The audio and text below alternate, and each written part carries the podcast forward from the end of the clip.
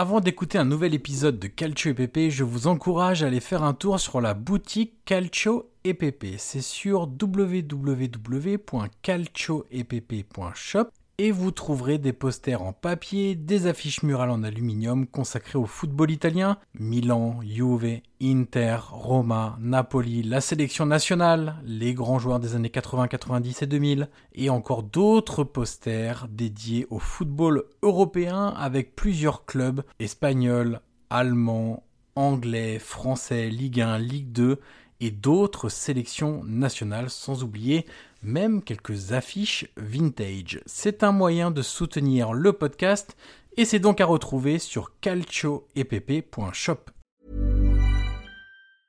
Hey, I'm Ryan Reynolds. Recently, I asked Mint Mobile's legal team if big wireless companies are allowed to raise prices due to inflation. They said yes. And then when I asked if raising prices technically violates those onerous two-year contracts, they said, "What the f*** are you talking about? You insane Hollywood ass."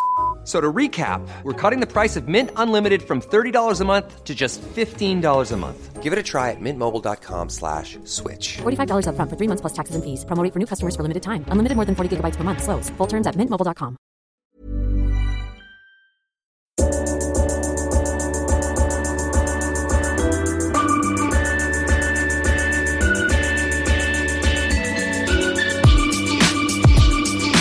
Lo aspetta Materazzi, Totti si porta quasi in zona tiro, Totti si è liberato, pallonetto, Francesco! Totti! Un gol pazzesco! Cacà in percussione, cerca l'ingresso in area ancora, Cacà, davanti al portiere, Cacà, rete, rete, rete, rete, Cacà! Pallone che arriva, Trezeguet! Totti! Trezeguet! Prova a girarsi Icardi, destro secco, rete, rete, proprio lui, il capitano, fa esplodere San Siro. Per tutti noi Matador, ci prova con il testo, si gonfia la rete, si gonfia la rete, si gonfia la rete, Matador, mamma mia Matador.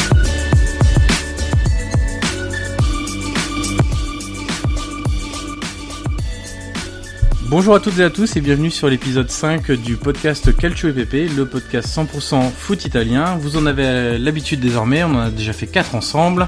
Et comme chaque semaine avec moi, il y a donc Guillaume Maillard Passini. Salut Guillaume.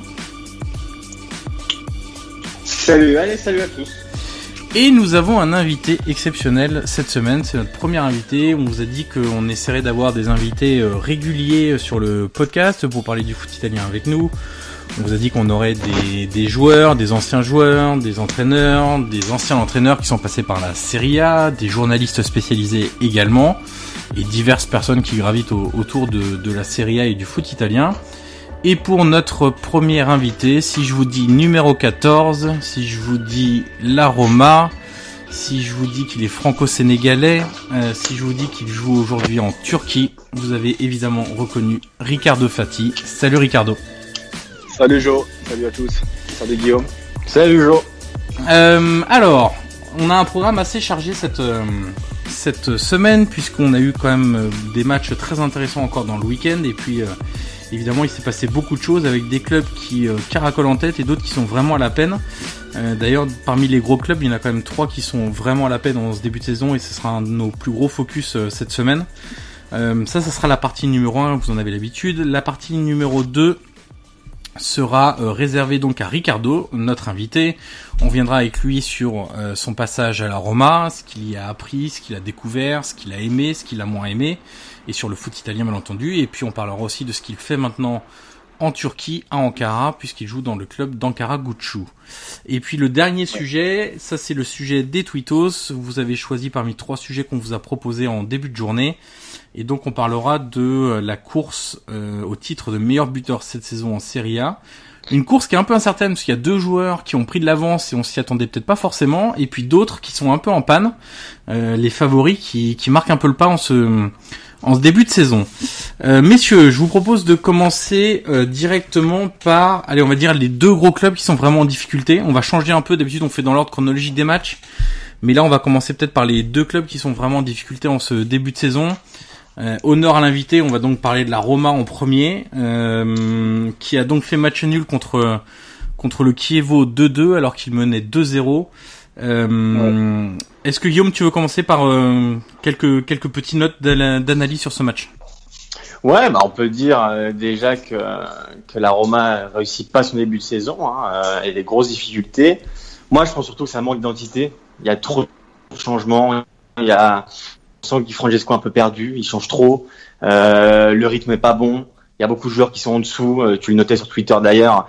En deuxième mi-temps, c'était vraiment un rythme de sénateur. Il gagnait 2-0 et pourtant c'était lent. C'était, ils jouaient, ils jouaient à la baballe et à la fin, ils ont été punis logiquement.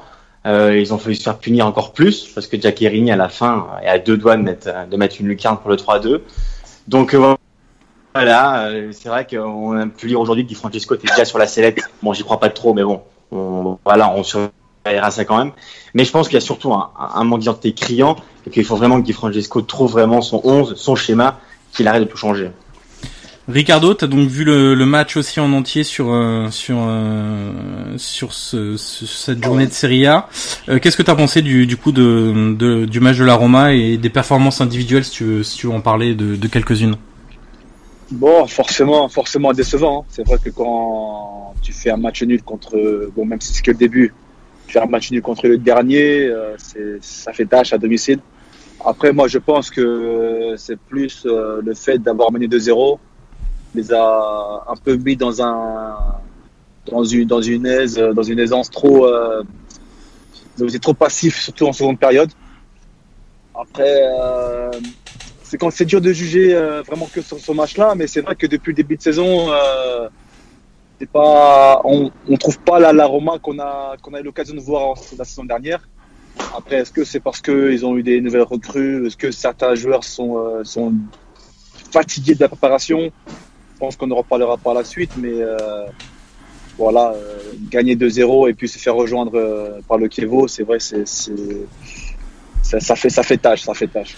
Alors si on regarde le match, la, Roma menait donc 2-0 euh, assez rapidement, on va dire dans ce match, et pourtant euh, elle n'avait pas montré grand chose euh, pour pour mener aussi facilement face au face au Kievo très peu d'occasions, euh, très peu de changements de rythme. C'est ça qui est assez inquiétant, c'est-à-dire que, alors à, la fois c'est le côté rassurant, on peut se dire euh, sans changement de rythme, ils menaient 2-0 contre le Kievo, sauf qu'ils n'ont pas su appuyer là où, où, ça aurait pu faire mal euh, au club de, de Vérone, puisque ils avaient un peu la tête sous l'eau, ils les ont remis en confiance tout seuls parce qu'ils leur redonnaient des ballons très facilement. Et puis voilà, euh, le fait de pas avoir pu ou voulu ou réussi à, à, à marquer ce, ce, troisième but a fait que bah, derrière, euh, quand le Kievo a, a, réduit le score, réduit l'écart, on avait l'impression que l'issue était un peu inévitable, c'est-à-dire que bah, d'un seul coup ils sont mis à laisser tous les ballons au Kievo, le Kievo a pris la possession en deuxième mi-temps. Euh, c'est créer des occasions, devenait dangereux. Euh, et puis à Rome, on sait que la nervosité arrive très rapidement chez ouais. chez certains joueurs. Donc euh, donc voilà, et on sentait que voilà l'égalisation allait allait sans doute arriver. Et c'est vrai que ce manque de, de caractère mm. est assez délicat à, à comprendre parce que justement c'était une des forces de la Roma la saison passée. Alors peut-être l'année dernière, ça avait eu du mal aussi, hein, Guillaume, à, à, à commencer ouais. la saison dernière. Et c'est vrai qu'ils avaient vraiment misé sur l'esprit de corps, le collectif, et ça c'est un des, un des attributs les plus importants de, de Di Francesco, c'est son management. Et comme tu dis, je pense qu'il y a surtout un problème de mentalité. Et, euh, et je te demande si, euh, alors euh, voilà, je vais jeter un pavé dans la mare, mais est-ce que le départ de Stroutman aussi a pas fait du mal, tu vois, par rapport à la mentalité On en avait parlé longuement la dernière fois. Tu sais très bien la mentalité qu'avait Stroutman. C'était un battant, c'était un guerrier. Euh, hier sur le 2-2 si tu regardes la réaction des, des, joueurs de la Roma, ils sont quasiment, euh, ils sont défaitistes, quoi. Ils sont, ils réagissent pas. Il y a rien. Ils, c'est comme s'ils l'attendaient. Mmh. Et du coup, il y a pas de révolte, il y a rien. Et à la fin, ils ont fait prendre le troisième. Ça aurait été incroyable quand même, de 2-0 à 3. Alors, 3-2. Donc je pense qu'il y a un sérieux problème de mentalité. Je pense que Nzonzi peut avoir ce rôle-là. Il l'a pas encore parce qu'il vient d'arriver. C'est son deuxième ouais. match plein et c'est délicat pour lui de s'imposer, euh, voilà, comme un leader dès le départ. Euh, après, euh, oui, sur sur le plan du caractère et, et de l'énergie de l'activité, c'est sûr que les, dé les départs de Strootman et, et Nangolan font du mal. Maintenant, quand on regarde aussi, euh, Di Francesco avait choisi d'aligner Cristante et Pellegrini au milieu de terrain. C'était la deuxième après l'expérience ratée contre l'Atalanta. Bon, ça a pas spécialement marché non plus. Euh, moi, j'ai vu ce matin que Cristante était très bien, enfin plutôt bien noté dans la dans la presse italienne. Euh, moi, je trouve que son match, il est loin d'être accompli. Euh, le problème, c'est qu'il sait pas se situer encore dans ce milieu de terrain. Euh, moi, si je peux me permettre Ouais, d'intervenir, vas-y. euh, Joe, ce que j'ai vu, bon, je pense que déjà, ils, ils ont été déjà, malgré leur, leur faible performance, je pense qu'ils ont quand même réussi à trouver des failles contre cette équipe de, de Kievo. Ils sont beaucoup passés par les côtés, ils ont beaucoup centré pour, pour Dzeko. D'ailleurs, le second but, euh, bah, justement, de, de Cristante vient d'une évasion de, de Dzeko. On, on a, on a beaucoup cherché. Mais non, moi, j'ai beaucoup, euh, pas beaucoup, mais j'ai bien aimé le match de Cristante euh, dans l'ensemble, ouais. même si euh, en seconde période, il a un peu plongé à l'image de, euh, à l'image de l'équipe. Par contre, je suis un peu plus déçu euh, par le match de Pellegrini. On l'attend vraiment justement comme le prochain leader de, de cette équipe, surtout que c'est un Romain, tout ça, qu'il est, qu'il est vraiment, on va dire, un, un joueur du, un joueur du, du coin, du, vi- du vivier. Voilà, je suis un peu déçu par, par Pellegrini.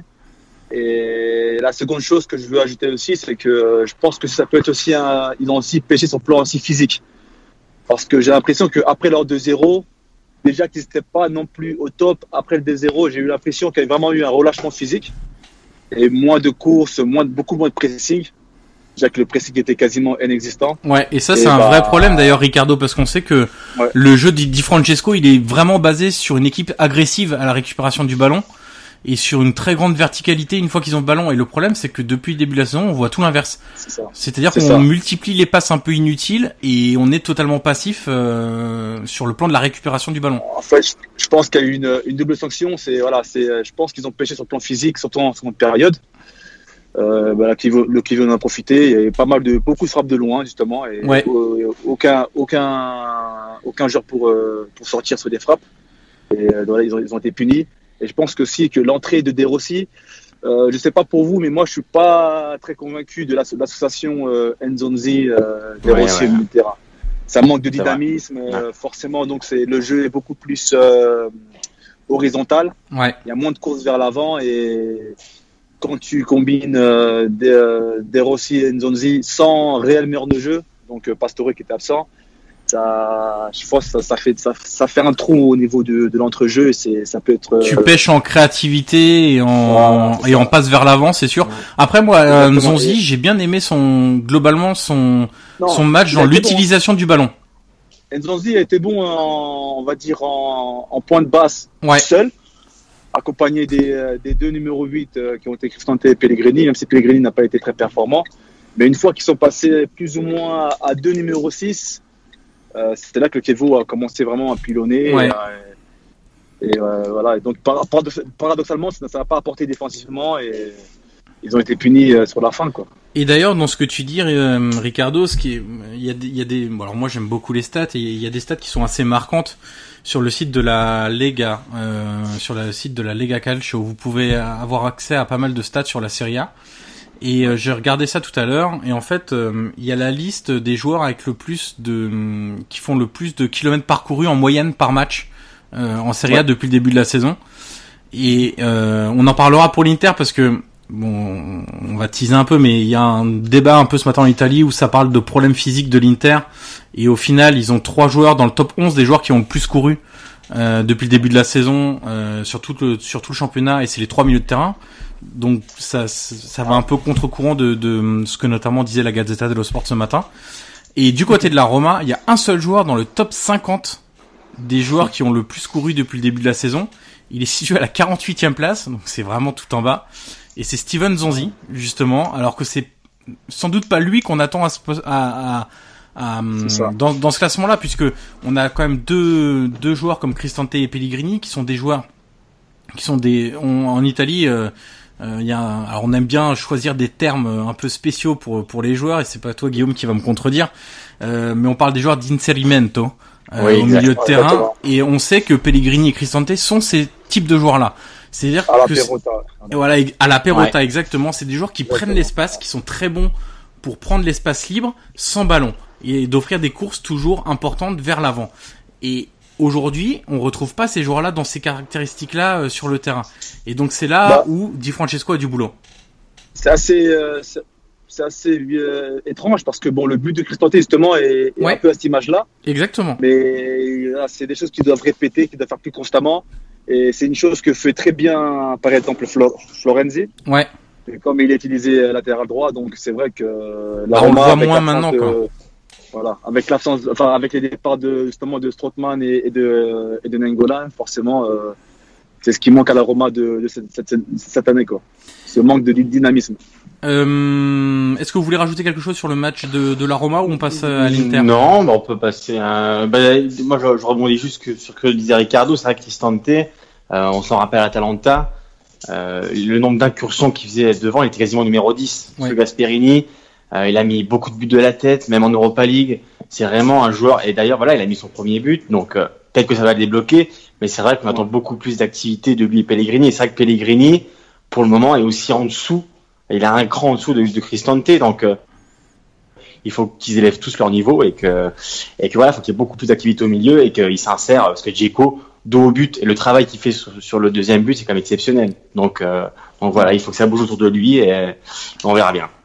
Mais je pense que ça va s'améliorer avec le temps. Je pense que Ouais. quand Steven sera bien intégré, quand les joueurs seront- auront bien digéré la, digéré la pré-saison, le travail physique de pré-saison, je pense que l'équipe tournera mieux. Tiens, d'ailleurs, euh, Ricardo, on va profiter de ta présence, ça va faire le lien entre la, la Roma et, et l'Inter, justement. Euh, tu parlais de la prépa physique euh, estivale. Euh, toi, euh, t'as connu Ouais. du coup les prépas physiques en Italie, en Allemagne, en France, et après aussi Ouais. en Grèce, en Turquie en Belgique. Euh, elle a de quoi différent, euh, de différent la, la prépa physique euh, en Italie? En Italie, on sait tous que c'est vraiment quelque chose que, qui est quasiment sacré. C'est vraiment un, un moment de la saison qui est vraiment clé pour eux. Après, tout dépend aussi de l'entraîneur, bien sûr. Mais euh, justement, moi, j'ai eu des coachs comme, euh, comme Ranieri ou Spalletti qui, qui prennent la préparation, préparation physique très au sérieux. Et, euh, et du coup, c'est quoi C'est beaucoup de foncier très, très lourd. C'est beaucoup de foncier. Bah, en fait, c'est beaucoup de tout, en fait.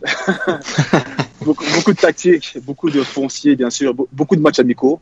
Ouais. Euh, vraiment, euh, contrairement aux, aux- aux pays, enfin, en, en France ou en, ou en Grèce ou en, même en Turquie, où on fait très peu de matchs amicaux durant la préparation. En Italie, on en fait, très régulièrement. Et euh, donc, c'est vraiment des charges de travail très très lourdes. Et hum, c'est pas facile, hein, c'est pas facile. En plus, moi, moi, un physique est euh, Paolo Bertelli, qui est maintenant là. Et, euh, C'est vraiment, euh, vraiment costaud. Donc, il y, a, il y, a, y y a rien de comparable. Ok. Alors, l'autre malade de ce début de saison en Serie A, euh, après la Roma, c'est l'Inter. Euh, et c'est vrai, Guillaume, on a un peu le- la même analyse en fait entre la Roma et Bah, l'Inter, ouais. c'est que le milieu manque de créativité. Euh, on a des joueurs offensifs qui sont un peu isolés et qui sont Ouais. en deçà de leur niveau réel. Et puis on a aussi euh, voilà un, un entraîneur qui tâtonne, qui a essayé plusieurs formations et ça donne un espèce de euh, de mélange pas très serein et qui donne très peu de résultats depuis le début de la saison. Mais d'ailleurs, je pense que le voilà, le fait que Icardi ait pas encore mis un but, c'est aussi symbolique parce que euh, t'en parlais sur Twitter d'ailleurs ce week-end après le match, c'est que je crois qu'ils ont fait 49 centres sur euh, sur Alors le ça a, match. ça a été corrigé juste Ça a été après. corrigé. C'est 51. C'est encore Voilà. pire. c'est pire. Et euh, mais, mais Icardi, il est rentré donc à la mi-temps. Et honnêtement, deuxième mi-temps, on l'a vu combien de fois? Trois, quatre fois maximum. Ouais. Et j'observais ses courses, je l'observais parce que voilà, j'aime bien observer euh, Icardi. Et je voyais ses mouvements. Et il faisait tout l'inverse de ce qu'il fallait faire. Alors je sais pas si c'est un problème de connexion avec ses joueurs, avec ses coéquipiers, pardon. Mais c'est que quand il fallait rentrer à la surface, il en sortait. Quand le, le centre était en retrait, il rentrait. En fait, il y avait un, un manque de connexion totale. C'était complètement délié entre les, les deux ailiers. Et d'ailleurs, on en parlait la semaine dernière, c'est qu'il faut vraiment qu'il y ait une animation offensive euh, qui, se mette en place. Et le problème, c'est que si Icardi met pas de but, bah, c'est toute l'Inter qui en pâtit parce que voilà, euh, on voit bien que Icardi l'année dernière, il a mis 29 buts, donc c'est pas rien. Et le problème, c'est que devant, ça va pas. Euh, derrière, c'est très friable. Au milieu, il y a un gros coup de mou physique, on en parlera après. Malgré les statistiques. Donc, donc voilà, il y a, Spalletti tâtonne. Demain, il y a Tottenham. Donc, on va voir si il passe une défense à 3. Apparemment, c'est ce qui va se passer avec Miranda, Skriniar et Devray. Donc voilà, il tâtonne beaucoup. Euh, il y a, y a pas de, il a pas de liant. Donc, euh, on va observer ça demain. Mais c'est vrai que l'Inter, pour le moment, est très inquiétant. Et c'est vrai que ce qui a été très surprenant, c'est que euh, Keita Baldé, que ce soit Keita Baldé ou euh, Icardi euh, devant, la tactique était la même. C'est-à-dire que autant Icardi est un joueur de surface qui est bon dans le jeu aérien, qui est bon dans le jeu de dos au but, etc., qui peut faire des déviations. Pas Donc, ouais. voilà, on peut comprendre que, euh, allez, dans, dans un souci de manque de créativité, on passe par les côtés et on, on abreuve de centre la surface de réparation. Mais le problème, c'est qu'avec Keita Baldé, qui n'est pas du tout ce type de joueur-là, euh, d'ailleurs, c'est aussi pour ça qu'il a été remplacé à la mi-temps. Hein, c'est que ça marchait mais absolument pas. Il a pas pris un ballon de la tête. Il a pas gagné un duel. Euh, on l'a pas vu non plus du match. Bon, on n'a pas beaucoup plus vu euh, au final. euh, Icardi. Icardi, mais c'est vrai que euh, le, le changement apparaissait logique. Et d'ailleurs, Ricardo, toi, bah, Keita Baldé, il est dans l'équipe du Sénégal, euh, que tu suis attentivement aussi, puisque tu es international aussi sénégalais. Euh, c'est vrai que ça peut paraître aussi surprenant de voir euh, Keita Baldé aligné en pointe seul. C'est pas un poste qu'il a beaucoup utilisé, qu'il a beaucoup euh, pu expérimenter, pardon, que ce soit à la Lazio où il jouait plutôt en deuxième attaquant ou côté gauche, ou même à Monaco. Donc c'est vrai que c'était un choix un peu étrange aussi de, de Spalletti là-dessus. Ouais, c'est clair que c'était vraiment euh, étonnant de voir euh, Balde Keita euh, en type attaquant type pivot. Moi, pour ma part, je vois plus comme un ailier, comme un dynamiteur, un joueur offensif vraiment très mobile qui, qui dynamite les, les défenses. Euh, moi, pour ma part, personnellement, je le verrais bien en, dans un sorte de trident avec euh, Perisic et, euh, et Icardi devant. Ouais. Je pense que ce serait plus logique, mais euh, comme tu disais précédemment, j'ai l'impression que Spalletti se cherche encore au niveau tactique. hein. Mais d'ailleurs, ce qui est intéressant. Guillaume, tu, tu parlais tout à l'heure de, de la défense à 3 et ce que dit Ricardo risque de se produire demain, visiblement. Enfin, en tout cas, dans, dans le schéma, c'est que il a dans l'idée euh, de mettre Péri- euh, euh, Icardi en pointe et euh, Perisic plus un autre joueur derrière lui. Ouais, du coup, ce serait, ouais, ce serait un- une sorte de 4-2-1 avec Icardi tout seul devant. Euh, le problème, c'est qu'on est en Ligue des Champions. Donc en fait, c'est encore du tâtonnement. Et le problème, c'est que bah, en Ligue des Champions, ça pardonne rarement. Donc après, euh, voilà, il se cherche, euh, il y a des nouvelles recrues, euh, il, il- il cherche le bon schéma. Bon, c'est le début de saison, on- voilà, on, on peut encore passer au-dessus. Et quand tu arrives Ligue des Champions, généralement, tu vas être un minimum rodé. Et c'est vrai que là, bon, tu passes une défense à, à 3, et d'ailleurs les trois défenseurs sont solides, hein, euh, la question se pose pas, mais on sait qu'une défense à 3, on sait ce que ça comporte, et Ricardo pourra en témoigner, je pense qu'une défense à 3, ça se travaille, euh, il y a des automatismes à prendre, mais c'est vraiment pas euh, l'assurance touriste qu'on a des champions. C'est clair. En plus, euh, Tottenham, euh, une équipe très redoutable. Ouais. Après, j'ai aussi l'impression que Spalletti se posera plus en outsider durant cette compétition. Parce que c'est vrai que bon, l'Inter euh, manque un... enfin les joueurs de l'Inter en ce moment manquent un peu d'expérience à ce niveau de à ce niveau de la compétition. Donc je pense qu'il pourra profiter, même si c'est un match important bien sûr, mais je pense qu'il profitera de ce match pour euh, justement pour expérimenter une défense renforcée et euh, pourquoi pas ça portera ses fruits euh, en championnat dans, dans sur le court moyen moyen terme. Tu penses qu'il va faire de la Serie A une priorité et la Champions League, c'est un peu, on verra comment ça va se passer en espérant euh, accrocher la troisième place? Ouais, moi je pense, moi je pense, parce que euh, ils sont dans un groupe très compliqué, enfin un groupe pas pas facile Ouais. en Champions League. Donc euh, je pense qu'il profite justement, c'est aussi pour ça qu'il veut tenter sa défense à 3 je pense ce- cette semaine à Tottenham pour vraiment pour être euh, prêt pour le championnat et puis euh, miser sur la Serie A parce qu'il il peut avoir des ouvertures pour l'Inter cette saison, même si la Juve est, est redoutable, Naples est, est toujours là, mais je pense que l'Inter pourra jouer le, le podium s'ils arrivent à, à gommer ces erreurs, euh, ces erreurs tactiques. Bah, on sait que c'est, Vas-y, vas-y. vas-y. on sait que c'est vital, hein, Guillaume, euh, d'être en Ligue des Champions la saison prochaine pour l'Inter. Donc, ce serait pas une surprise qui, qui fasse de, de la Serie A une priorité. hein. Ouais, mais d'ailleurs, Ricardo a raison, et il faut le souligner, c'est que c'est une équipe qui est très expérimentée en Ligue des Champions. Parce que Icardi, aussi dingue que ce soit, il va faire quand même son premier match devant en Ligue des Champions. Ouais, voilà, Et c'est vrai que c'est, Ricardo a raison de le souligner, c'est quand même hallucinant, quoi. Alors, ça fait huit ans qu'ils n'étaient pas là. C'est un fait, mais c'est vrai que, ah là, le leader qui est Icardi, capitaine, demain, il fait son premier match en Ligue des Champions. Donc, euh, voilà, il- Ricardo a raison, ils vont se poser en outsider. Après, bon, ils sont à San Siro. Voilà, le stade sera plein. Euh, Est-ce qu'on va pas attendre aussi que l'Inter fasse un peu le jeu plutôt que d'attendre? Bon, ça, on verra bien, on verra bien le. Ça va être compliqué de prendre le ballon euh, aux Ouais, hommes de. Pochettino quand même. Hein. Ouais. c'est clair.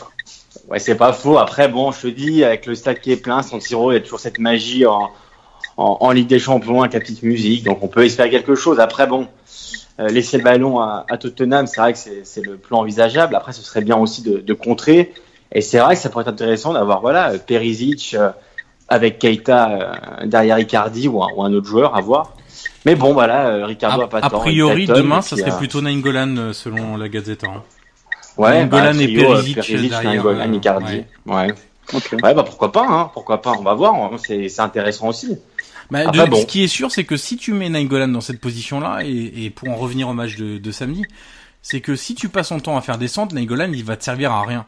Euh, et d'ailleurs, euh, voilà, il a été très mal noté dans la presse italienne, mais bon, en même temps, on s'est très peu appuyé sur lui parce que le but c'était d'envoyer le ballon sur les côtés et, et de centrer derrière. Donc c'est sûr que si c'est pour balancer des 50 centres dans un match, Nainggolan il sert pas, hein, ça, ça sert à rien de le mettre. Hein.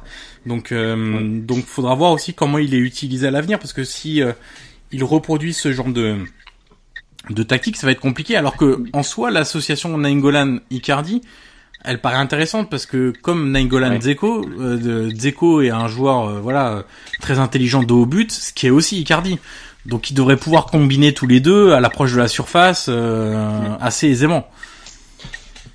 Moi, c'est aussi euh, pour ça que je voudrais, Ouais, excuse-moi, Guillaume, c'est aussi pour ça que j'aimerais voir un, tri- un trident vraiment euh, Keita, euh, Perisic et Icardi pour pouvoir éventuellement mettre euh, Raja un peu plus bas Ouais. pour euh, voilà pour qu'il puisse un peu plus faire le jeu et se projeter davantage vers l'avant quoi.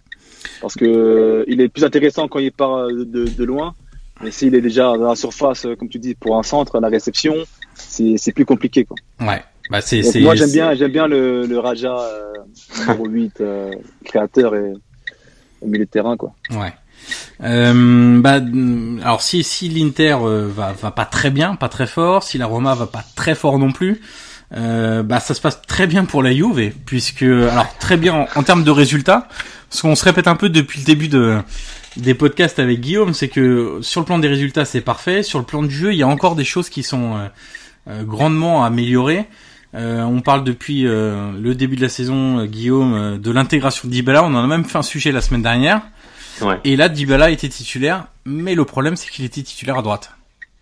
Ouais, ouais. Alors après, voilà, on l'a vu aussi beaucoup dans l'axe. Hein. Il, est venu aussi à, beaucoup en position de 10.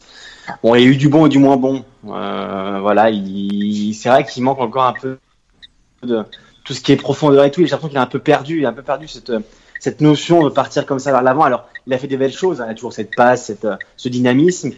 Mais voilà, là, on a vu qu'il s'est blessé d'ailleurs. Il s'est blessé au pied. Donc, il a un certain pour Valence. C'est dommage parce que, bon, à mon avis, il aurait été titulaire. Et ça aurait été intéressant de le voir à 3-4 jours de, de suite.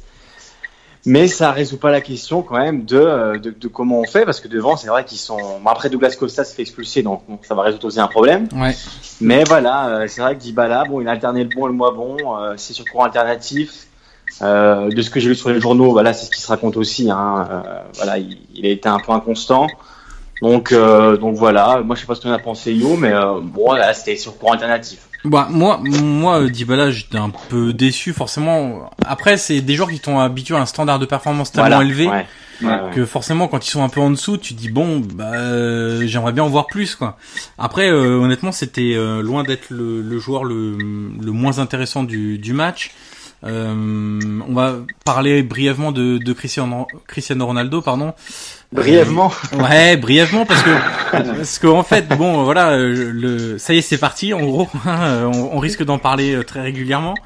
Euh, voilà, il a marqué ses deux premiers buts. On sait qu'il l'attendait. Il l'a dit après le match. Même lui, il était un peu anxieux et nerveux parce que on sait que c'est une machine à marquer et que quand il marque pas, bah tout de suite, il se tend un petit peu. Euh, après, il a encore beaucoup raté.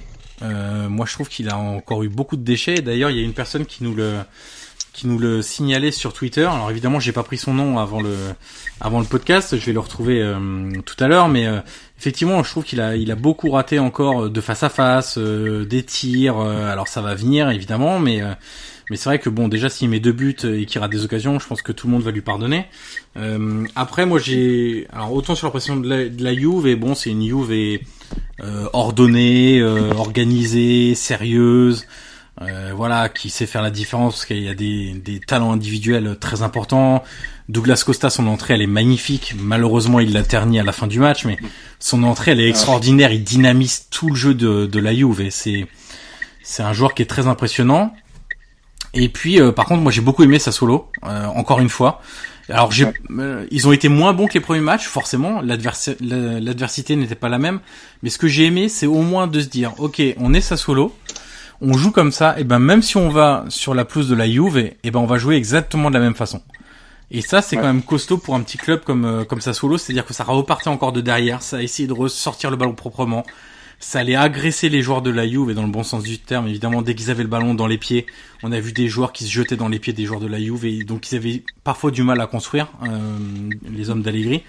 Mais vraiment, encore une fois, euh, on va le souligner assez régulièrement, je pense cette saison, Sassuolo a a fait un match euh, hyper intéressant.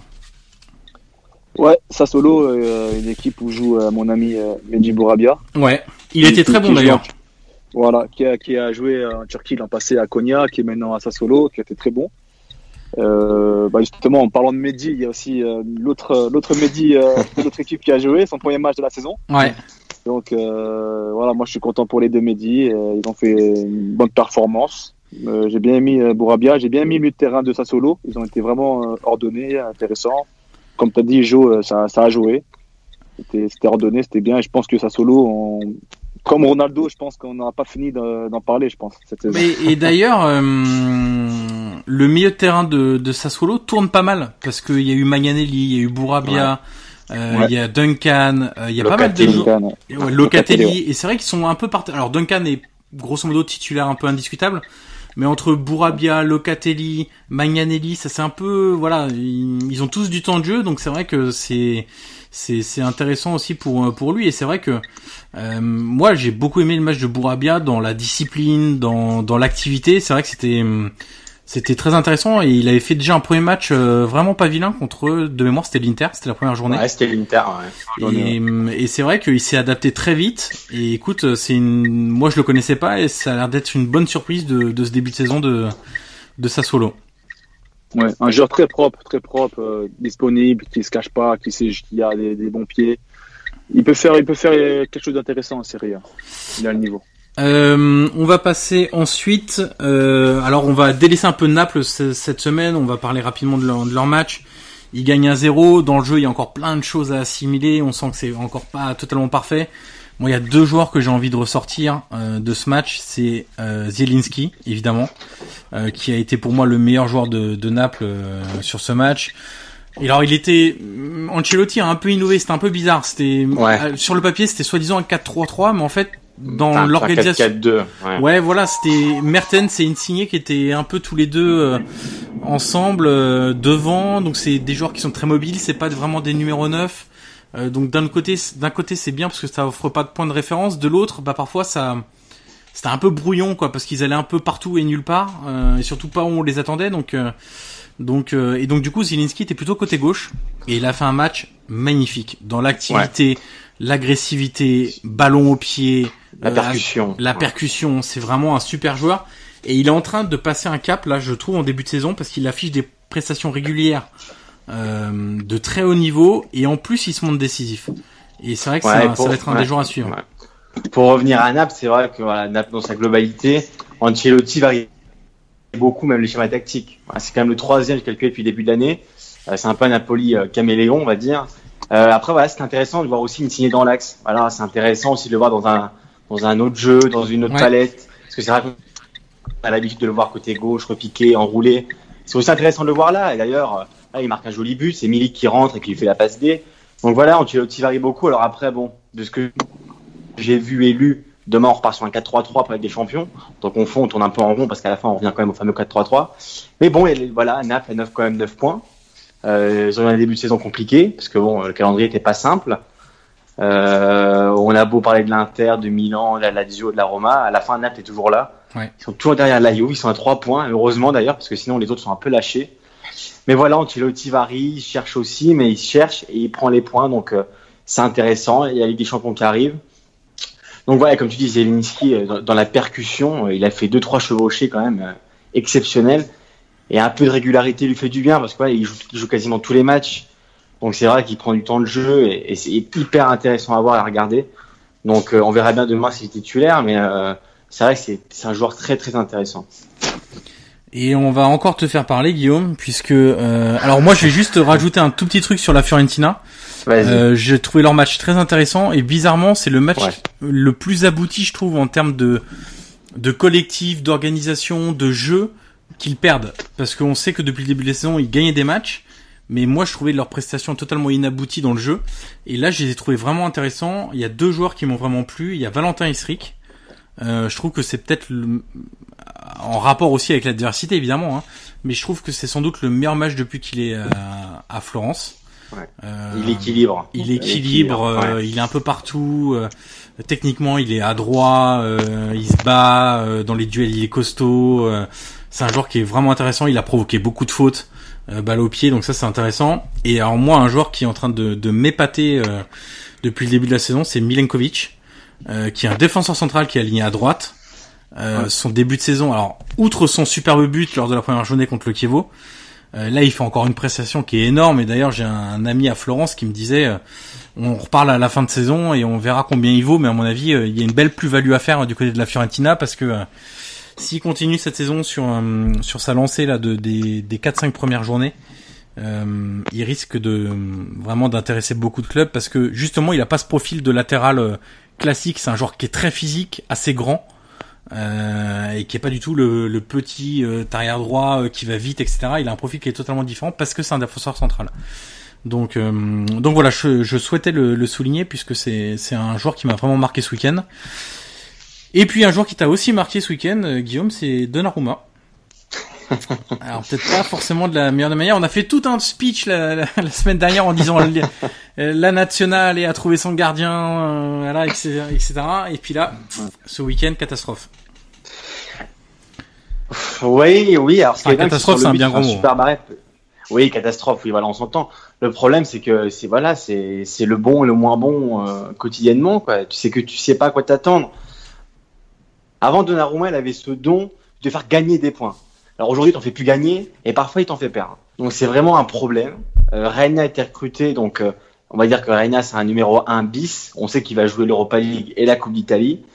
Le problème, c'est que Donnarumma, il est inconstant. C'est que euh, en, national, et comme tu l'as dit, il était très bon. Il fait des superbes arrêts. Et hier sur le but, ça résume tout. Ça résume que euh, depuis une année, même une année et demie, il est, euh, il pour moi, de, ce que je vois avec le Milan, c'est qu'il se repose un peu sur ses lauriers. C'est qu'il a 19 ans, donc il gagne 6 millions d'euros par an. On va pas non plus l'en vouloir. Hein, c'est, c'est, voilà, c'est, c'est ce que, ce que son agent a négocié. Mais c'est vrai qu'il progresse plus, il stagne. Et hier, sur le but, il fait un super barré sur la première frappe. Et ensuite, sur la deuxième, bah, il se trouve. Et en fait, ça résume tout. C'est que c'est le bon, le moins bon. Donc, euh, on ne sait pas sur quelle pédance avec lui. Euh, donc voilà, il y a Reina qui est juste derrière. Euh, de ce que je lis, de ce que j'entends euh, du côté des tifosi du Milan, que je suis, que je, je suis beaucoup, voilà, ils réclament quand même que Reina soit titulaire. Après, c'est compliqué de mettre Donnarumma sur le banc, donc c'est un vrai choix que doit faire Gattuso.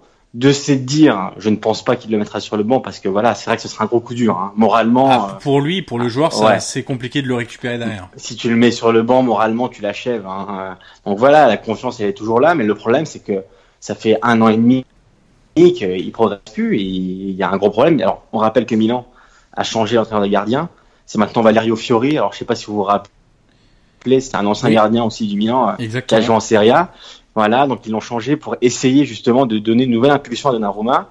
Mais voilà, ça stagne et, euh, et bah, c'est un problème. Et bon, bah, on verra bien ce comment se, se, profile la saison. Mais il y a juste Reina derrière, donc euh, c'est une vraie question côté Milan.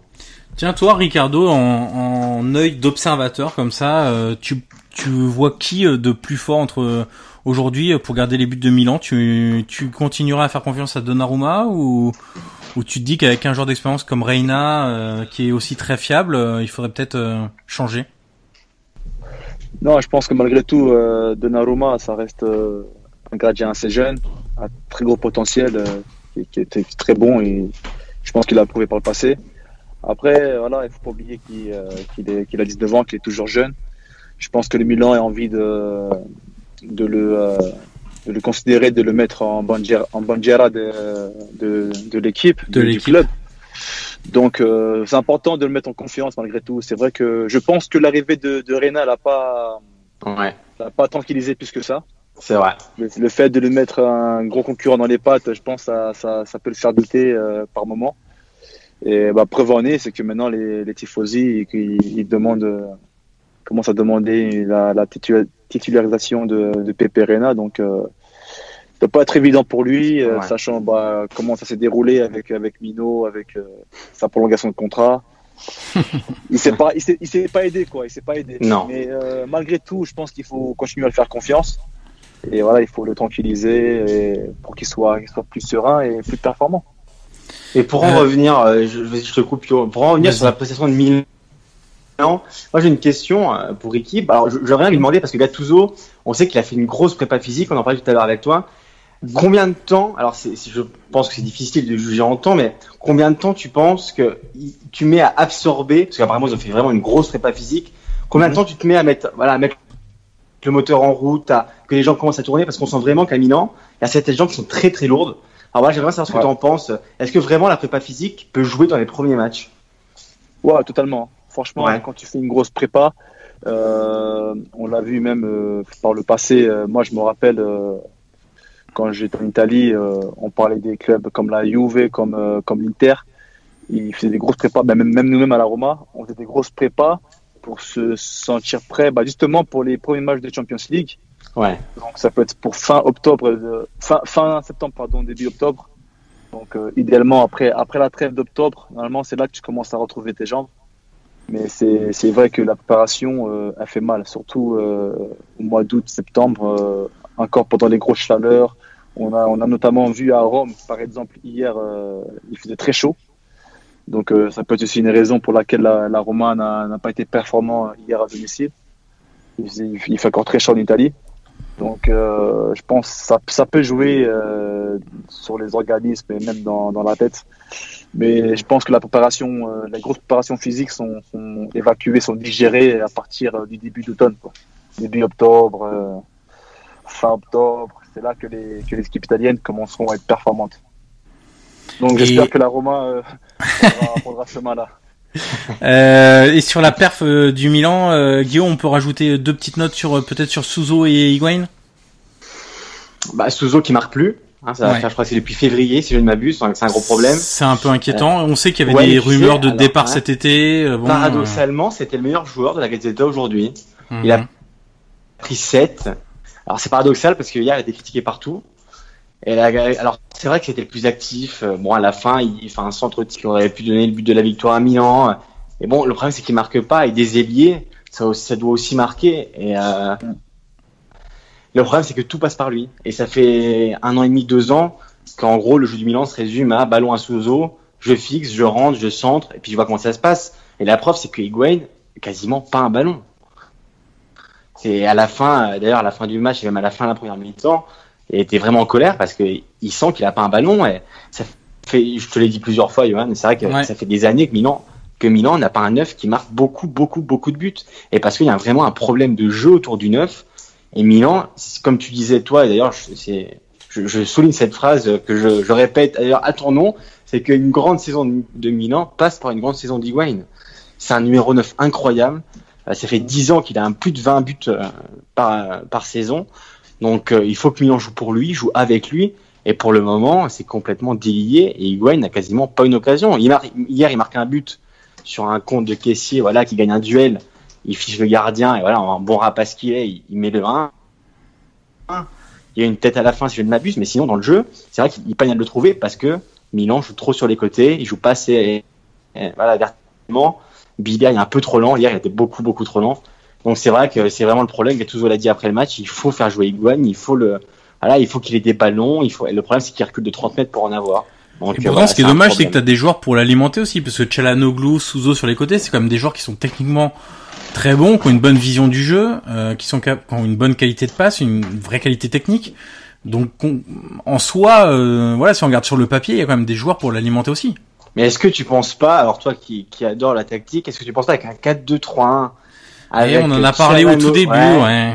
Avec Chalanoglu en 10, juste derrière Higuain, avec Bonaventura à gauche, ou Casillero à voir, et, euh, et à droite Souzo, ça pourrait pas être une solution pour qu'il soit fourni en ballon pour euh, pour, bah, disons que disons que Chalanoglu à gauche c'est un peu du gâchis parce que c'est un vrai joueur d'axe voilà. donc euh, c'est pas un joueur de débordement euh, c'est un joueur qui va faire un peu toujours les mêmes mouvements moi ce que je vois de Chalanoglu c'est qu'il fait souvent les bah c'est l'inverse de c'est le pendant de Souzo à gauche quoi. Je veux dire euh, voilà, il fait toujours un peu les mêmes mouvements. Le problème c'est que c'est c'est des joueurs qui deviennent prévisibles quand ils sont pas mis dans forcément dans les meilleures conditions. Donc euh, oui, ça pourrait aider. Euh, après il y a, ce sera sans doute pas euh, la, la seule solution et et ce sera pas la solution miracle, mais en tout cas, oui, mettre Chalanoglu dans une position plus axiale et plus proche d'Higuain, je pense que ça pourrait effectivement améliorer. Et d'ailleurs, ce que je voulais euh, voir aussi avec toi, euh, Guillaume, c'est ce qui m'a un peu étonné. Alors, j'ai, je l'ai vu passer hier, j'ai pas fait la comparaison, mais tu vas me dire si je me trompe, mais de mémoire, j'ai vu passer que Castillero était rentré vers la 75e après, Ouais. 70, C'est 75e, ça. Ouais, et que euh, Laxalt était rentré aussi à la 85. 85e. Ouais. Ce serait pas un peu les, exactement les mêmes changements du match contre la Roma? Mais le problème, c'est que alors il y a Bakayoko qui est rentré, euh, voilà, un premier changement. Mais le problème, c'est que, euh, alors je sais pas si on en a parlé depuis le début qu'on fait, on fait le podcast, mais c'est que par exemple au milieu de terrain, c'est que tu, donc euh, le milieu de terrain titulaire, c'est Bilia, Kessier, Bonaventura, et c'est que derrière, t'as Bertolacci, José Maori, euh, t'as Bakayoko qui met du temps à s'intégrer aussi. Donc Milan a un gros problème au milieu, et ça on le sait, mais alors quand je te dis que c'est un vrai problème, c'est un problème depuis des années. Ça fait des années que Milan n'a pas un grand milieu de terrain.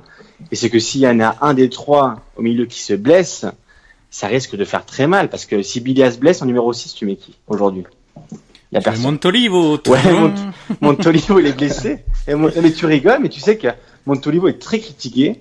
Et pourtant, c'est le seul numéro 6. Et honnêtement, hein, si moi demain Bilia se fait mal à la place de Gattuso, je mets Montolivo. Bien Parce sûr. que il, il connaît le rôle. Euh, je pense que Ricardo, euh, lui qui est footballeur, il, il le sait, c'est que le numéro 6, c'est vraiment un rôle particulier. Non, mais malheureusement, ouais. c'est- censé être euh, Bakayoko, comme tu disais, mais comme il a un gros problème d'adaptation, il a encore du mal à, à, à, on va dire, à rentrer dans le moule. En plus, on connaît tous Gattuso et, et son exigence, hein, et surtout Ouais. son, euh, son exigence à, pour la, à, la Casa, à la Casa Milan. Donc, euh, si t'es pas dans le moule, c'est pas, c'est pas évident, mais voilà, moi, c'est pareil. J'ai envie, j'ai envie que, que, que Temoué, euh, s'adapte vite. Ouais. Euh, peut-être aussi qu'il doit aussi euh, digérer son transfert parce que c'était pas évident pour lui aussi. Et tu penses que son meilleur rôle, ce serait quoi dans le, dans le, dans le système de Gattuso Bah justement, comme on, comme on, on parlait tactique juste avant, moi aussi j'ai- j'aimerais bien voir le Milan dans, un, dans une formation plus classique, Ouais. formation euh, type euh, 4-2-3-1 Voilà. avec euh, deux vrais milieux de terrain, un numéro 10 euh, un peu électron libre justement, euh, voir Akan euh, en numéro 10 Mm. parce que c'est un jeu assez lent et pas assez de débordement pour euh, vraiment pour alimenter Higuain. Donc euh, moi je verrais plus au numéro 10. Et puis voilà, jouer avec deux vrais milieux euh, latéraux, voire deux ailiers, et puis euh, deux vrais milieux de terrain avec Bakayoko qui, est- qui a un peu d'aide sur le côté. Après, ça peut être Bartolacci, ça peut être. euh, Tu penses que la paire Oui, Kessie-Bakayoko pourrait fonctionner au milieu de terrain? Voilà, ça, peut- ça, peut Ouais. être, ça peut être ça. Deux, deux milieux de terrain, on va dire, assez actifs, qui peuvent se, qui peuvent se relayer en tant que, en tant que point de base, qui peuvent aller presser assez haut aussi. Voilà, un milieu de terrain à deux, comme Bakayoko avait l'habitude de, de faire euh, à Mm. Monaco avec Fabinho. Ouais, Euh, exactement. pourquoi- Oui, c'est pourquoi vrai, pas ouais. pourquoi pas tenter euh, cette formation pour Milan, mais pour ça, il faut que Bakayoko se, se montre performant euh, lors, de, lors de ses Et d'ailleurs. Gattuso disait en conférence de presse sur Bakayoko qu'il aimerait bien, il l'a dit samedi avant le match, il aimerait bien qu'il apprenne vite la langue. Il a Voilà, dit, euh, voilà, ouais. il a Quand dit, on il parle aimerait bien de- qu'il apprenne d'in- l'italien. D'institution, euh, quand on parle d'institution, c'est ça, c'est la langue, c'est Ouais. euh, c'est la, c'est la culture euh, Milan, c'est euh, la tactique, c'est le comportement, c'est tout ça. C'est pas seulement le- les performances sur le terrain quoi, avec avec, euh, avec Rino. Tiens, d'ailleurs, Ricardo, on parlait de Hakan Çalhanoğlu euh, il y a quelques instants. Euh, comment il est vu en Turquie? C'est quoi? C'est la grosse pépite avec euh, Cengiz Under? Euh, bah, on va dire qu'avec Akan, le soufflet est un peu retombé. Comme ça Ouais. fait quand même pas mal d'années euh, qu'il est, euh, qu'il est connu et apprécié en Turquie. Maintenant, bon, c'est pas un, c'est pas un ancien, c'est pas un vieux, mais euh, voilà, on va dire qu'il s'est fait un peu voler la vedette par, euh, par, par Cengiz. Ouais. Et c'est en Turquie, mais après, il est toujours respecté, il est toujours apprécié, il n'y a aucun problème. D'ailleurs, il a marqué le dernier match. Ouais, il a marqué le dernier match. Ils ont fait, ils ont fait un- une belle victoire euh, contre la Suède. Et euh, Non, il a apprécié, il est respecté. Maintenant, c'est c'est un cadre de l'équipe, il n'y a aucun problème là-dessus. Mais euh, on va dire, en, en tant que star, on va dire, entre guillemets, c'est plus maintenant Cengiz qui, qui dévole la vedette. Ok. Bon, ça va nous permettre de, de passer à ton à ta partie spéciale euh, entre entre Turquie, entre Rome, entre la France. Euh, après ce, ce tour d'horizon de, de la Serie A, alors il y a des matchs qu'on a évacués un peu plus rapidement que d'autres, mais on aura le temps d'y d'y revenir euh, dès la semaine prochaine. Et puis d'ailleurs, on peut l'annoncer dès maintenant, euh, Guillaume. ouais. On va se retrouver euh, je- jeudi soir très tard ou vendredi matin euh, pour faire un podcast spécial euh, Ligue des Champions et Europa League. Euh, voilà, les semaines de Ligue des Champions et d'Europa League. On fera donc deux podcasts par semaine. On fera le lundi soir, comme d'habitude, sur la Serie A, l'analyse de- des matchs du week-end, etc. et le sujet des tweetos. Et puis le jeudi soir ou vendredi matin, ça dépendra un peu des, des semaines. euh, on fera un deuxième podcast, enfin on publiera un deuxième podcast sur l'analyse des matchs de Coupe d'Europe. Euh, donc on a quatre représentants euh, en Ligue des Champions avec la Juve et le Napoli, la Roma et l'Inter. Et deux, malheureusement, que deux en Europa League, puisque l'Atalanta s'est fait éliminer par Copenhague, Copenhague. au tour précédent. Et donc c'est le Milan et la Lazio. Alors Ricardo, toi qui as bien connu la Oui. Roma. Ouais. Euh, alors déjà, euh, tu rejoins la Roma à 19 ans. Donc t'arrives, C'est en 2006, t'as- donc t'as pas encore 2006. 20 ans. Ouais. Euh, comment ça se passe en transfert? Parce que t'avais à peine débuté entre guillemets avec Strasbourg, tu venais de l'INF Clairefontaine. Alors Mhm. pour ceux qui le savent pas, Ricardo, c'est le fameux euh, accident euh, de scooter dont on parle sans arrêt euh, dans, ça, dans la célèbre émission de Canal euh, à l'INF Clairefontaine. Euh, mais euh, comment t'arrives à, comment t'arrives à la Roma du coup? En fait, j'arrive à la Roma tout simplement. Précédemment, j'avais joué en Europa League contre eux avec Strasbourg. Ouais. parce qu'on avait gagné la, la Coupe de la Ligue la saison d'avant avec Strasbourg, donc on était qualifié en Coupe d'Europe. C'était même pas l'Europa League, hein, c'était encore la Coupe de l'UEFA.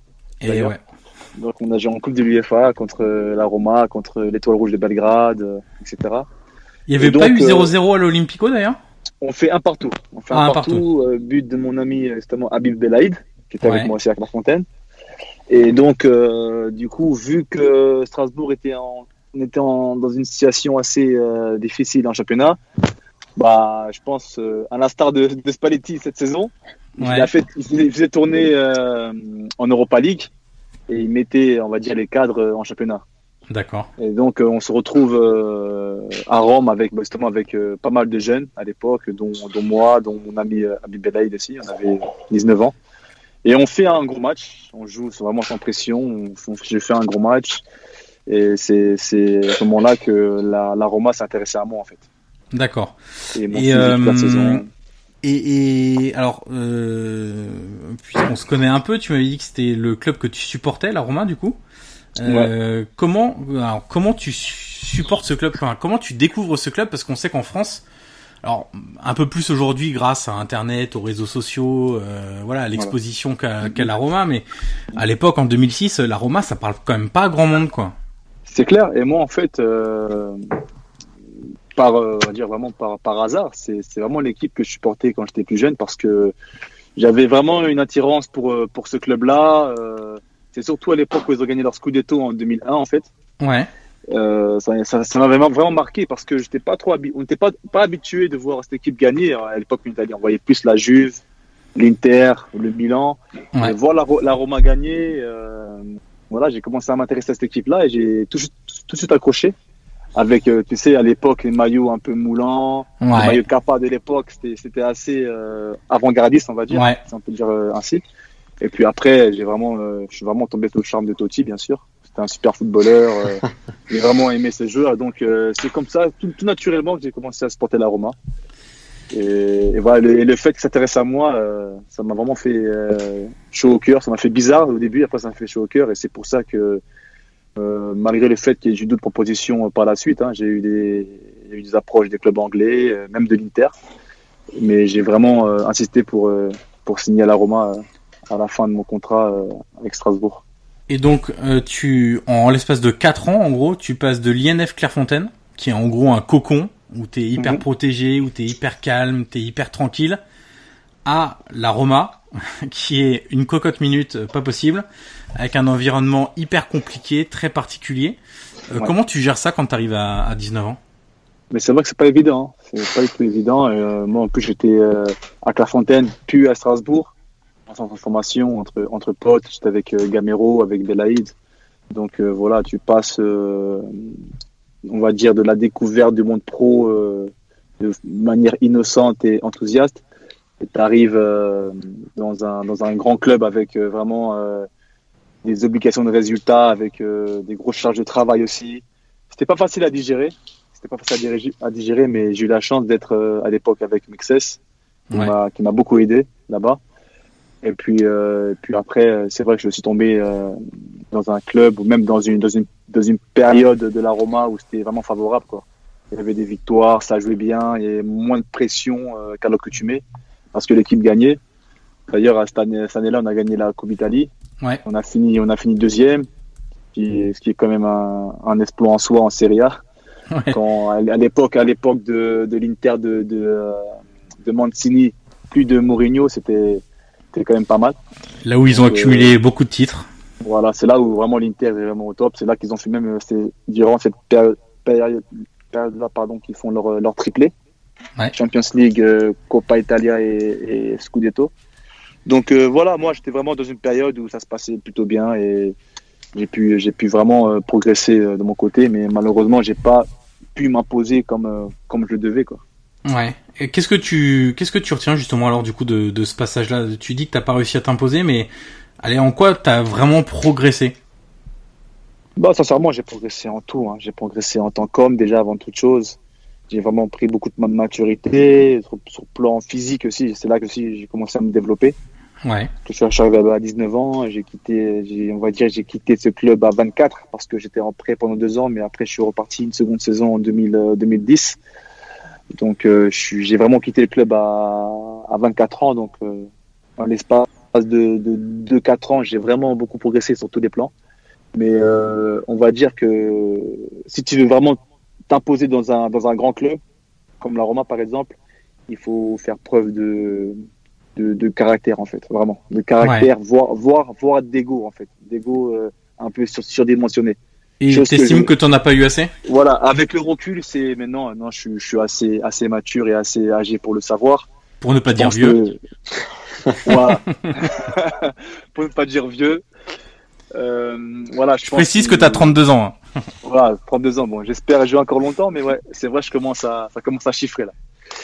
Mais euh, non, c'est vrai qu'après, quand, quand on prend le recul, c'est vrai que je me rends, je me rends compte que j'ai, peut-être manqué de personnalité ou de ou, ou d'ego pour euh, s'imposer, pour m'imposer dans ce club, parce que sans, sans prétention aucune, je pense que les qualités, je les ai toujours eues pour pour jouer dans des dans des dans des grands clubs.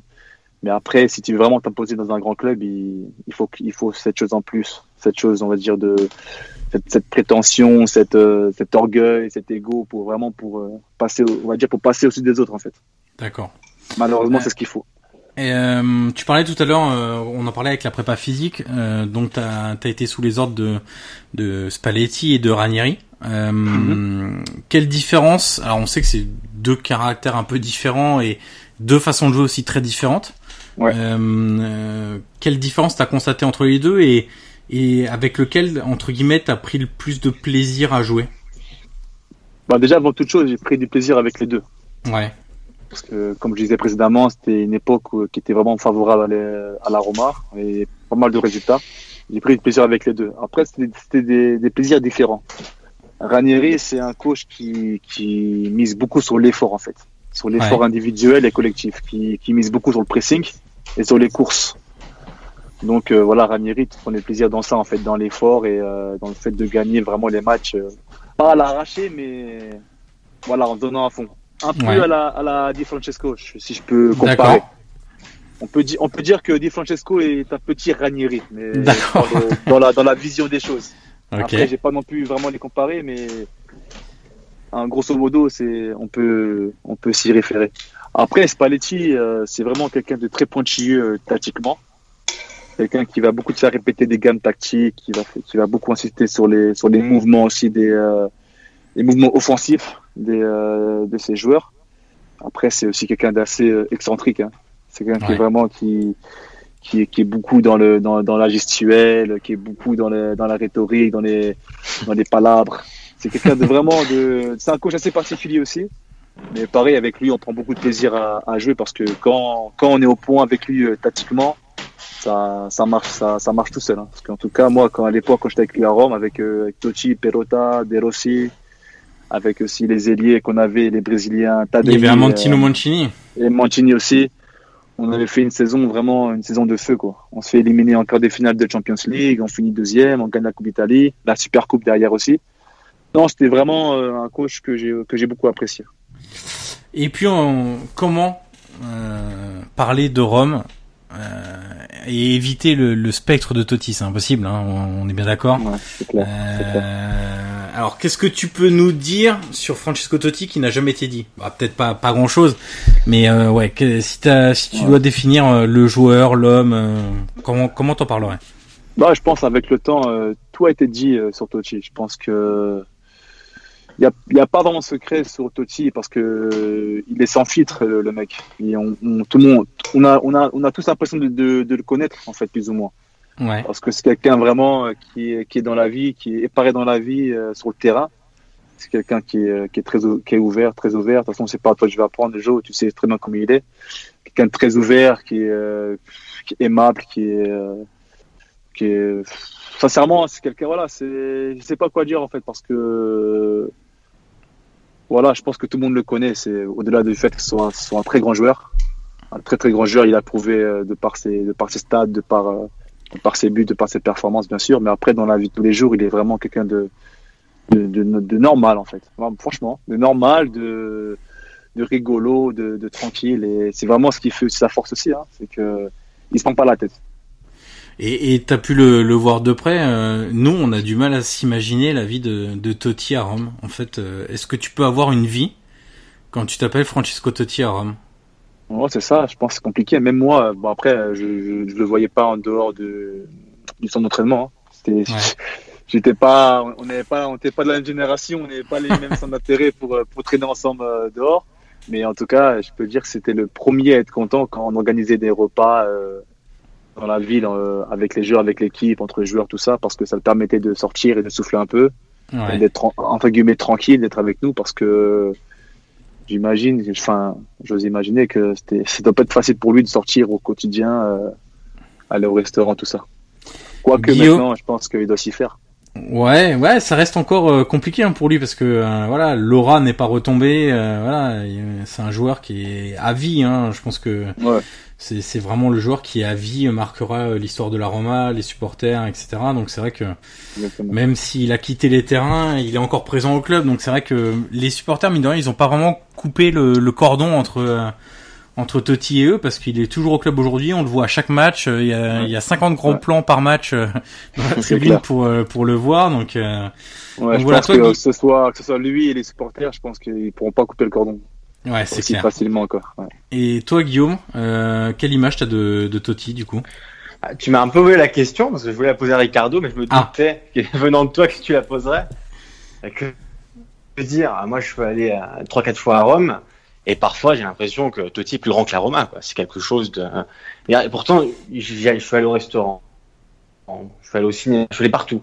Et pourtant partout où je suis allé, on m'a toujours parlé de Totti. C'est incroyable. C'est et voilà, comme disait Ricardo, au- au-delà du joueur, moi c'est vraiment l'homme de ce qu'on me raconte, de ce qu'on me dit de lui. C'est vraiment l'homme qui marque les gens parce que c'est quelqu'un d'attachant, c'est quelqu'un qui est, vraiment gentil, qui, va vers les gens. Et euh, voilà, c'est vraiment.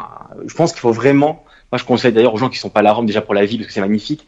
Et je pense qu'il faut pour, comprendre ce qu'est Totti pour la pour Rome et pour la Roma, il faut vraiment aller dans la ville. Parce que c'est quelque chose d'incroyable. Totti à Rome, c'est vraiment un monument, c'est un dieu vivant, ils vivent pour lui. Et moi, je sais pas si en Italie, est-ce qu'un est-ce qu'un un joueur, alors on a eu Zanetti à l'Inter, on a eu Maldini, d'accord, mais est-ce qu'on a eu vraiment un joueur comme Totti à la Roma qui représente autant son club, qui a refusé toutes les offres possibles? Parce que d'ailleurs, Pérez, on avait parlé, Johan, je pense que tu avais vu. Ouais. Voilà, je pense que tu peux raconter l'anecdote si on, les, les gens le savent pas, je raconterai mieux que moi. Mais c'est une histoire de maillot, non? Qui, voilà, raconte la, la, la fameuse histoire de, Ouais. de maillot. euh, alors déjà, il faut savoir que euh, euh, Florentino Pérez rêvait De euh, Totti. de Totti. Euh, et il avait dit, puisque alors, la Roma va jouer le Real Madrid euh, en Ligue Bah des ouais, Champions mercredi. Euh, énième match entre la, la Roma et le Real. Euh, c'est une affiche habituelle maintenant en, en, Ligue des Champions. Mais euh, lors d'un- d'une précédente rencontre, je crois que c'était en 2008, la rencontre que la Roma gagne en huitième de finale au Bernabeu 2-1. Euh, il avait concédé dans une interview, je crois, à Marca, si mes souvenirs sont sont bons, euh, qu'il avait rêvé de, de Francesco Totti et que c'était le seul joueur qu'il n'avait pas réussi à faire venir euh, au Real Madrid. Parce que grosso modo, aujourd'hui, quand on fait une proposition à un joueur, hormis si c'est un joueur du Barça, voilà, mais tu prends n'importe quel joueur dans le monde à peu près, tu lui proposes d'aller au Real Madrid, bon, il y a de fortes chances pour qu'il te dise oui, parce que c'est l'un des plus grands clubs du monde, c'est un, un club formidable où tu es sûr de gagner beaucoup de trophées, tu peux aussi gagner beaucoup d'argent. Euh, et, et effectivement, donc on- cette anecdote du maillot part de là. C'est en gros, c'est le seul joueur euh, que Pérez n'a pas réussi à faire venir euh, au Real Madrid. Et Totti, lors du tirage au sort euh, là fin août, avait donné cette, cette anecdote où il disait que lors de l'affrontement au Bernabeu en mars 2016, donc voilà 2008, Pas 2016, longtemps. 2001, euh, il y en a eu sans arrêt. Euh, Florentino Pérez est allé le voir à la fin du match, il lui avait demandé euh, son maillot, euh, donc demandé le maillot de, de Totti. Et euh, Pérez lui avait demandé d'écrire une dédicace spéciale, euh, de pas seulement signer et d'écrire son nom. Il lui avait dit est-ce que tu peux écrire le seul joueur qui m'a dit non en, en- comme dédicace?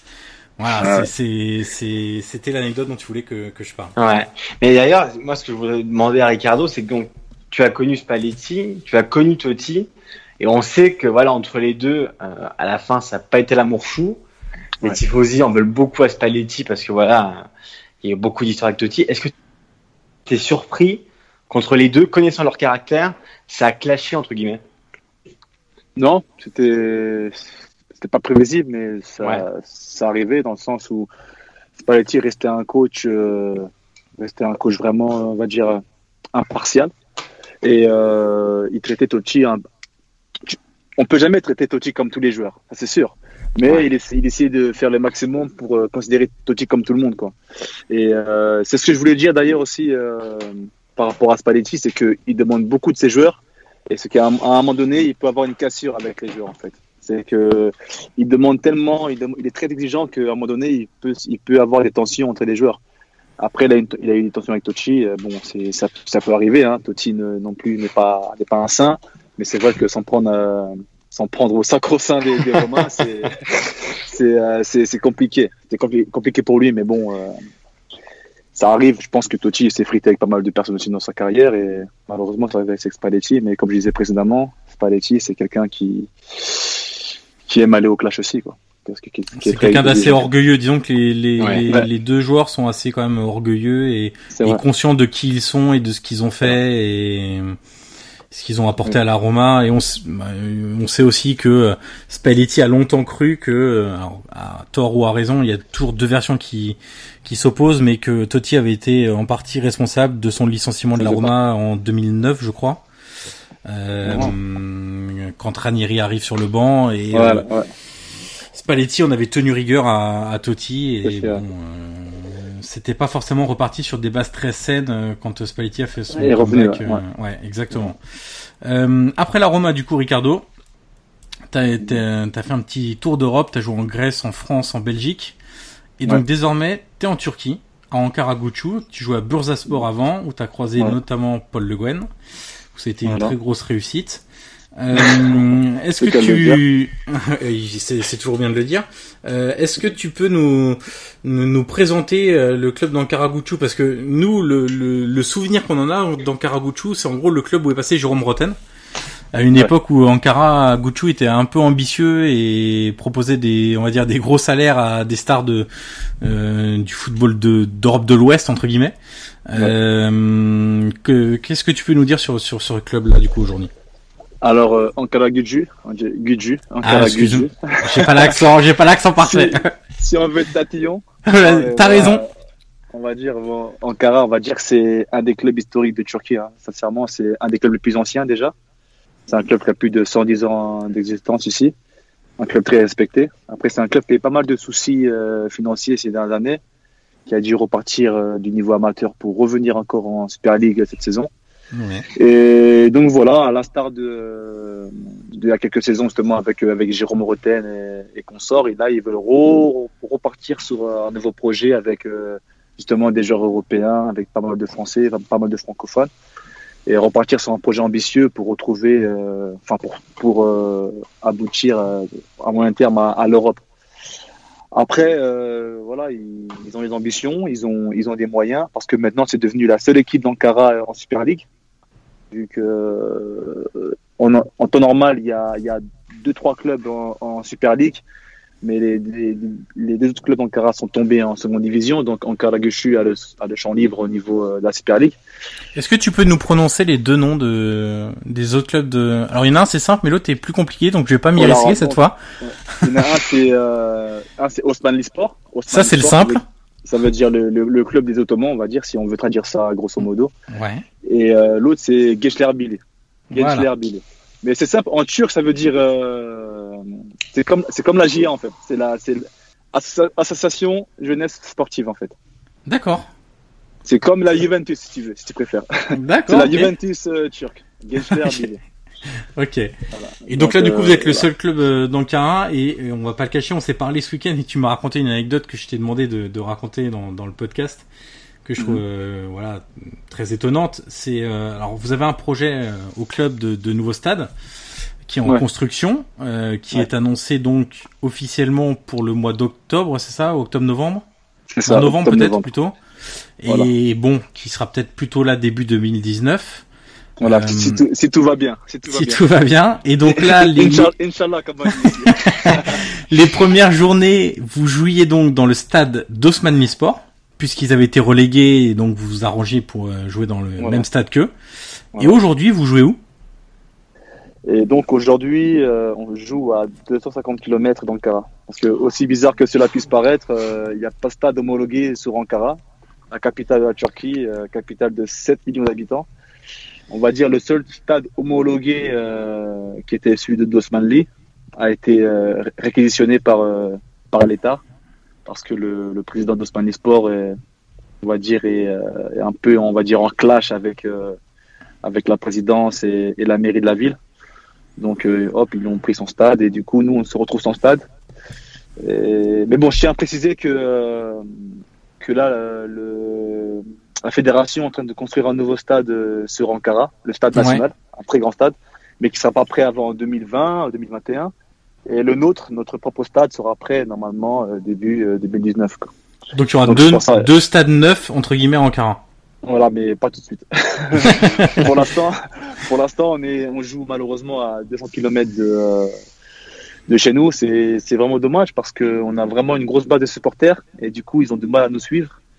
Et bon, ça nous porte un peu préjudice, mais bon, pour l'instant, ça va parce que le match qu'on a joué la semaine dernière contre Akisar, un club d'Izmir, on l'a joué là-bas et on a gagné. Donc, euh, pour l'instant, euh, ça va. On va dire qu'on on fait avec. Et donc on va vous appeler aussi un peu la Little Italy euh, à Ankara Guju, puisque alors Ankara Guju, c'est ça? Voilà. Guju, Ankara Guju, Anka- Ankara Guju. En fait, les, les Euh, U, on les prononce U, en fait. Comme il y a les deux points, on prononce U, pas U. Ah et donc on dit Chalanoglu On dit Akan euh, Chanaolu. Il n'y a pas de, de point sur le U à la fin. Ah bon, voilà. Si bon. il y a pas les Euh, honnêtement, je sais pas. Il faudra, faudra, Euh, faudra voir. J'ai pas la précision. C'est comme Tengiz. Teng- Tengiz, on dit pas, on dit pas Under, on dit Under. Under, y a deux points sur le U. Il y a les, trémas, donc on dit Under. On dit Ok. pas Under. Enfin bref, c'est un détail. non, mais c'est bien de le préciser. Et, Ouais. et donc vous allez, euh, c'est pour ça qu'on vous appelle, la- enfin, je, je parlais de la Little Italy puisque donc toi t'es dans ce club d'Ankara Guju. Et il y a Mhm. aussi qui t'ont rejoint en même temps que toi d'ailleurs cette année parce que t'es arrivé cette année. Trois anciens joueurs de Serie A. Il y a donc. El, El Kabir euh, qui a fait un passage à Cagliari euh, À il y a quelques années. Ouais. Il y a Thomas Hurto, le français, défenseur central, qui est très connu des, Ouais. des, des passionnés de, de Serie A, qui a longtemps joué à l'Udinese. Ouais. Et il y a également Alessio Cerci, euh, formé à la Roma. Euh, bon, alors qui ensuite a fait la Fiorentina, le Torino, l'Atletico, qui est revenu au Torino, Milan. Exactement. Milan, Milan. euh, à l'Elas. et Las Vérone avec Thomas Hurto d'ailleurs. Voilà. Euh, et, euh, et donc vous êtes tous les quatre maintenant euh, dans ce club. Alors Thomas, lui, a joué son premier match, c'est ça officiel ce week-end? La semaine dernière, voilà. El Kabir a déjà marqué. Ouais, Euh, Akabir est titulaire indiscutable depuis cette saison, depuis le début de saison. Il avait d'ailleurs marqué contre Galatasaray lors de la première Voilà. journée. Voilà. Et puis Alessio, il en est où? Alessio, ça va, il, a, il, il vient bien, vu qu'il était un peu en manque de forme et il est encore sur le banc. Il a commencé il y a, juste avant la trêve, il a fait une petite rentrée contre euh, Kachim Pacha. Mhm. Et là, du coup, euh, il est sur le banc, il n'est pas encore titulaire, mais il est en train de travailler pour revenir à 100% et, et essayer de gagner sa place. Mais c'est un très bon joueur. Enfin, il a toujours euh, des qualités de percussion, tout ça. Même si j'ai l'impression qu'il a un peu stagné au niveau de l'explosivité, au niveau de, euh, des, enchaînements, des enchaînements. Mais il est toujours là et c'est toujours un, un joueur de bon niveau et j'espère qu'il pourra s'imposer chez nous. Quoi. Alors les objectifs, c'est quoi du coup? Bah, sincèrement, euh, Vous êtes bien parti en début de saison là. hein? On est, on est bien parti, on est bien. Bon, c'est encore le début. On, on est milieu de tableau, mais on est très proche de- du haut du tableau. Bon, on a deux victoires, euh, un nul, deux défaites, donc euh, ça reste, euh, ça reste pas Pour un mal. promu, c'est quand même pas mal. Très bien, mais bon, on- entre nous, on se dit que déjà viser le maintien, c'est déjà bien. Mais voilà, pour les dirigeants qui ont fait euh, des investissements, qui ont, qui ont voilà, qui ont beaucoup investi, qui veulent euh, des, des résultats, forcément, eux, ils disent qu'ils veulent jouer les cinq premières, places, mais on va pas se mentir, c'est c'est très peu euh, envisageable. Il y a des équipes qui sont déjà en place. Bon, déjà, il y a les, il y a les, gras, il y a les quatre gros clubs de- d'Istanbul qui vont rester devant, que ce soit Beşiktaş, Fenerbahçe, Galatas- Galatasaray et Istanbul euh, Başakşehir, le club de Gaël Clichy. Ouais. Euh, après, d'ailleurs, ça peut se battre, mais c'est pas facile. Il y a encore Bursa Sport qui est pas mal aussi, qui a bien investi. Il y a Trabzonspor qui est toujours là. Il y a aussi euh, le club euh, d'Izmir, Göztepe, qui est, qui est aussi intéressant. Donc, euh, ça reste une ligue intéressante avec euh, des, des très bons joueurs, des bons joueurs étrangers, des belles équipes. Et nous, voilà, si on peut attraper, on va dire, les dix premières places, ce serait, ce serait déjà une très bonne chose. Eh ben écoute, c'est tout le mal qu'on te souhaite. Euh, évidemment, tu vas en profiter aussi pour suivre la Roma cette saison. Hein. On va Ouais. on va rester quand même proche proche euh, de, de, de ton club italien. Euh, alors ce que je vous propose, vu que ça fait déjà une heure et quart euh, qu'on est ensemble, euh, Ouais. je pense qu'on va attraper le sujet euh, des tweetos. On le refera la semaine prochaine sur les Ouais. meilleurs buteurs parce qu'il va falloir que que nos amis internautes digèrent déjà cette cette heure et quart de, de podcast. Alors évidemment, hein, il y, a, il y a beaucoup de choses, donc euh, ce sera euh, facile et ils vont certainement très apprécier. euh, euh, notamment ton, ton passage d'interview parce que c'est vrai que tu es quelqu'un d'assez actif sur Twitter qui répond qui est proche Ouais. des gens qui répond souvent aux gens euh, on voit que Ouais, t'es mais encore passionné par la Serie A donc c'est vrai que t'es Ouais, toujours. T'es un invité euh, idéal pour nous c'est voilà c'est que euh, tu suis encore le club euh, où t'as où, où t'as pu jouer en, pu évoluer en, en Serie A t'es un Ouais, italien j'ai- euh, j'ai aussi pas mal d'amis qui sont en Serie A. J'ai Benatia qui est là-bas, j'ai Bourabia maintenant qui est à Sassuolo.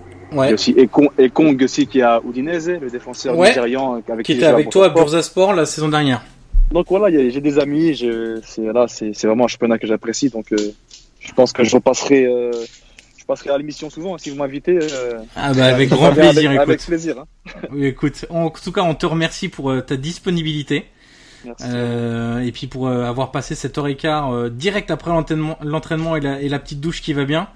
Euh, Voilà. On te souhaite évidemment euh, une bonne saison avec Angara Guju. Ouais, Je l'ai bien dit à peu près, on va dire. Hein, vous m'excusez la, la prononciation. Euh, et puis Guillaume, on, on fera le sujet euh, qui sera meilleur buteur euh, la semaine prochaine ou euh, Ouais. ou euh, jeudi soir si on n'a pas assez de choses à dire avec la Coupe d'Europe, mais j'en doute. Ouais. Euh, c'est ça. Hein. Euh, Ouais, on non, va Je donc pense que euh, jeudi soir, on sera bien occupé.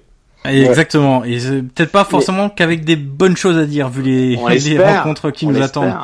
On rappelle, il y a quand même Inter, Tottenham, Real, Roma. Euh, on a Valence, Juventus et Ouais. Naples joue contre. Ah, euh, l'étoile rouge? Non, si, c'est l'étoile rouge. Oui, c'est ça, sur la pelouse de l'étoile rouge de L'étoile Belgrade. rouge, ouais. Ah, Donc, que du euh, lourd. Hein. Ouais. Gros programme. Gros Que programme, donc plus les matchs de la Lazio et du Milan en, Ouais. en Europa League. Mais en tout Euh, cas, je tenais quand même à remercier moi-même aussi Ricardo parce que honnêtement, c'était très très intéressant. Et euh, voilà, les réponses Ouais. étaient, étaient bien. J'ai appris plein de choses. Et honnêtement, il revient quand Alors Avec plaisir. évidemment, ça Avec ça a plaisir. coupé pile quand tu l'as dit. Donc euh, je vais Quand te je le veux, dis-moi. faire redire. Je quand je veux. hein, Ah ça bah sympa. Ouais, c'est ça, exactement. Ok. Ouais, Bon, problème, écoute, plaisir. merci Ricardo, merci Guillaume, et puis on se retrouve donc non pas la semaine prochaine, mais dès euh, vendredi matin pour un podcast spécial Coupe d'Europe. Merci messieurs et à bientôt. Salut. Merci. Ciao. Planning for your next trip? Elevate your travel style with Quince. Quince has all the jet setting essentials you'll want for your next getaway, like European linen, premium luggage options, buttery soft Italian leather bags, and so much more. And is all priced at 50 to 80% less than similar brands. Plus, Quince only works with factories that use safe and ethical manufacturing practices. Pack your bags with high-quality essentials you'll be wearing for vacations to come with Quince. Go to quince.com slash pack for free shipping and 365-day returns.